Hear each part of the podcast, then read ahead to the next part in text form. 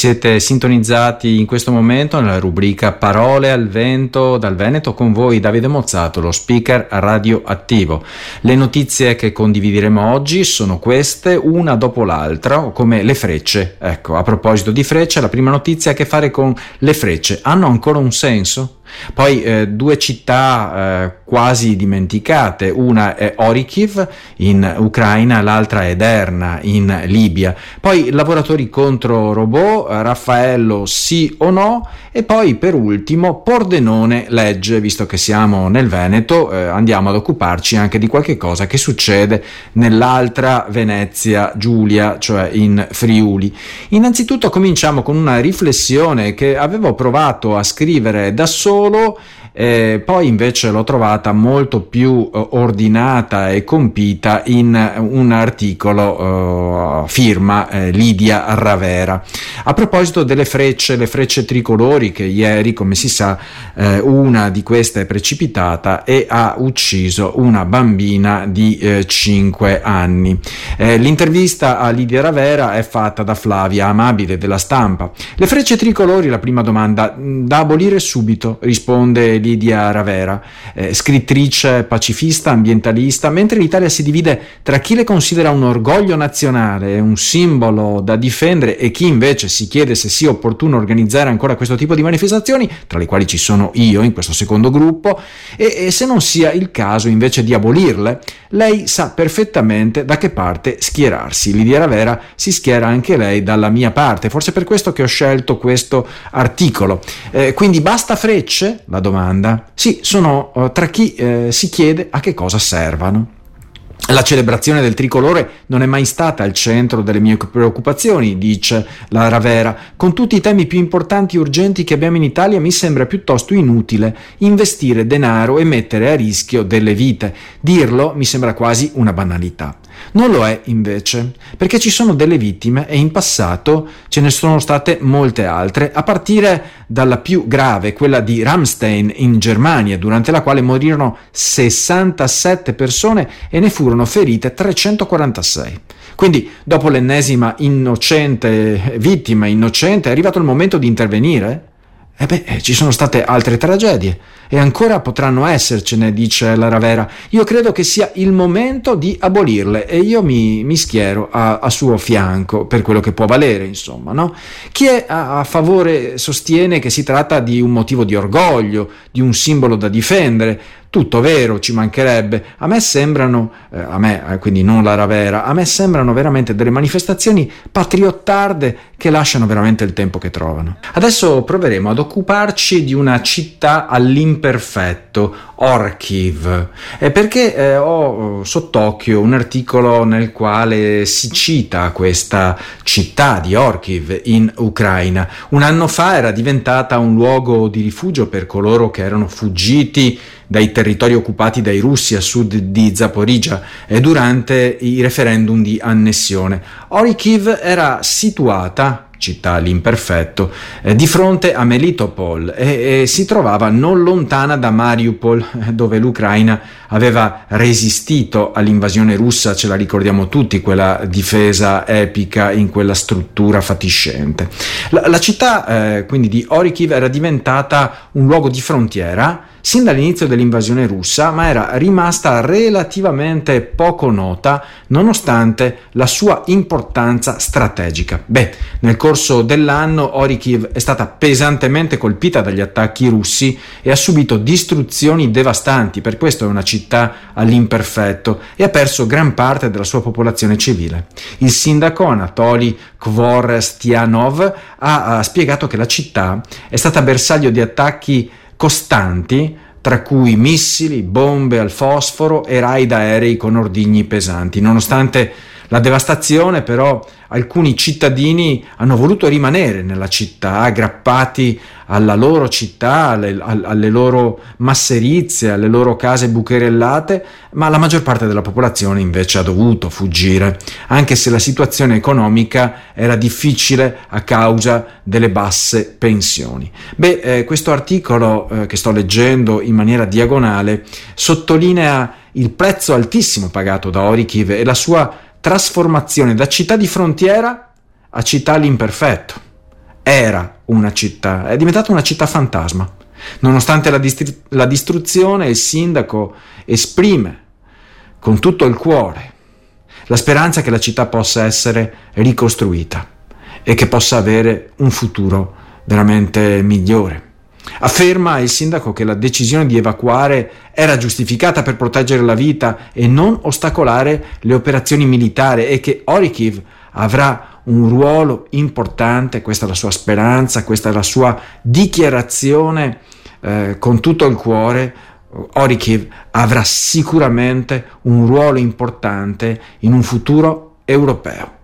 Eh, cosa dire a questo sindaco, che cosa dire ai cittadini rimasti e a quelli che sono espatriati eh, da, da, questa città. Anche noi ci auguriamo che presto la vostra città possa rifiorire e diventare, se posso dire, anche meglio di prima. E adesso ci concentriamo su un'altra città fantasma, una città eh, vicina eh, almeno al Veneto tanto quant'è eh, questa città Orkiv dell'Ucraina, questa volta si scende, si va verso sud nell'Africa del Nord, si va a Derna, questa città fantasma, anche questa è una città all'imperfetto che ha subito questa alluvione, questo straripamento delle dighe che ha spazzato via eh, quasi tutta una città e ancora il mare sta eh, restituendo masserizie e anche cadaveri. E, mh, ho sott'occhio questo articolo, eh, questa città Derna della Libia orientale, eh, questa alluvione ha causato eh, la morte di oltre 11.000 persone per il momento e ha lasciato più di 13.000 dispersi sotto alle macerie. Ehm, diverse squadre internazionali di soccorso sono state inviate per aiutare nelle operazioni e la solidarietà mondiale si è eh, veramente mossa per andare incontro a queste difficoltà e in particolare un aereo cargo russo ha portato soccorritori e attrezzature, un segno di cooperazione internazionale in un momento di crisi. Ecco, eh, l'umanità no, non è ancora cessata e questo mi fa ben sperare. Beh, eh, la sfida delle divisioni politiche in Libia sono note, eh, con due governi rivali a Tripoli e nella Libia orientale. Nonostante queste divisioni sembra esserci un coordinamento per far arrivare gli aiuti stranieri nelle zone colpite dalla catastrofe e le forze dell'esercito nazionale libico LNA nella parte orientale sembrano essere coinvolte nella logistica delle operazioni di soccorso. Sia mai che eh, il disastro possa far ragionare gli esseri umani sia mai che il disastro e la tragedia possa farli diventare davvero umani e la si smetta di pensare a guerre, a potere e invece ci si renda conto che chi ha il potere ha l'onere di servire coloro che sono in difficoltà, i più poveri, i derelitti e i più deboli. Il contributo di diverse nazioni, tra cui Emirati Arabi Uniti, Egitto, Turchia, Qatar, alla ricerca e al salvataggio in Libia orientale rappresenta un cambiamento anche delle dinamiche geopolitiche della regione, con alcuni ex nemici che ora finalmente collaborano per affrontare la tragedia. Eh, si sottolinea in questo scritto la necessità di un sostegno continuo da parte della comunità internazionale e dell'ONU, delle Nazioni Unite, per affrontare la devastazione aderna e soprattutto magari per prevenire laddove possibile, perché pare che questa tragedia fosse annunciata. Eh, la ripresa della città richiederà comunque tempo, e sforzi significativi, oltre che lacrime e sudore. E mi ha colpito questa notizia, care orecchie di RVS, l'ascolto di parole al vento dal Veneto, lavoratori contro i robot. Beh, è una lotta che è già cominciata da tanti anni, da quando hanno cominciato ad inventare macchine, macchine che sostituiscono la manodopera, solo che adesso, adesso ci si rende conto che non solamente alcuni tipi di lavoro eh, possono possono essere sostituiti dalle macchine, ma molti dei lavori che consideravamo essere prerogativa umana possono essere sostituiti dalle macchine. E questo articolo che ho tra le mani, che sto sfogliando, tratta delle attuali tensioni, ad esempio, nei negoziati tra il sindacato United Auto Workers e le aziende automobilistiche negli Stati Uniti, in particolare delle fabbriche di Detroit, che è la città delle automobili. Eh, il, sindacato eh, sta cercando aumenti salariali significativi, mentre le aziende stanno cercando di bilanciare le richieste sindacali con le sfide dell'innovazione nell'industria automobilistica.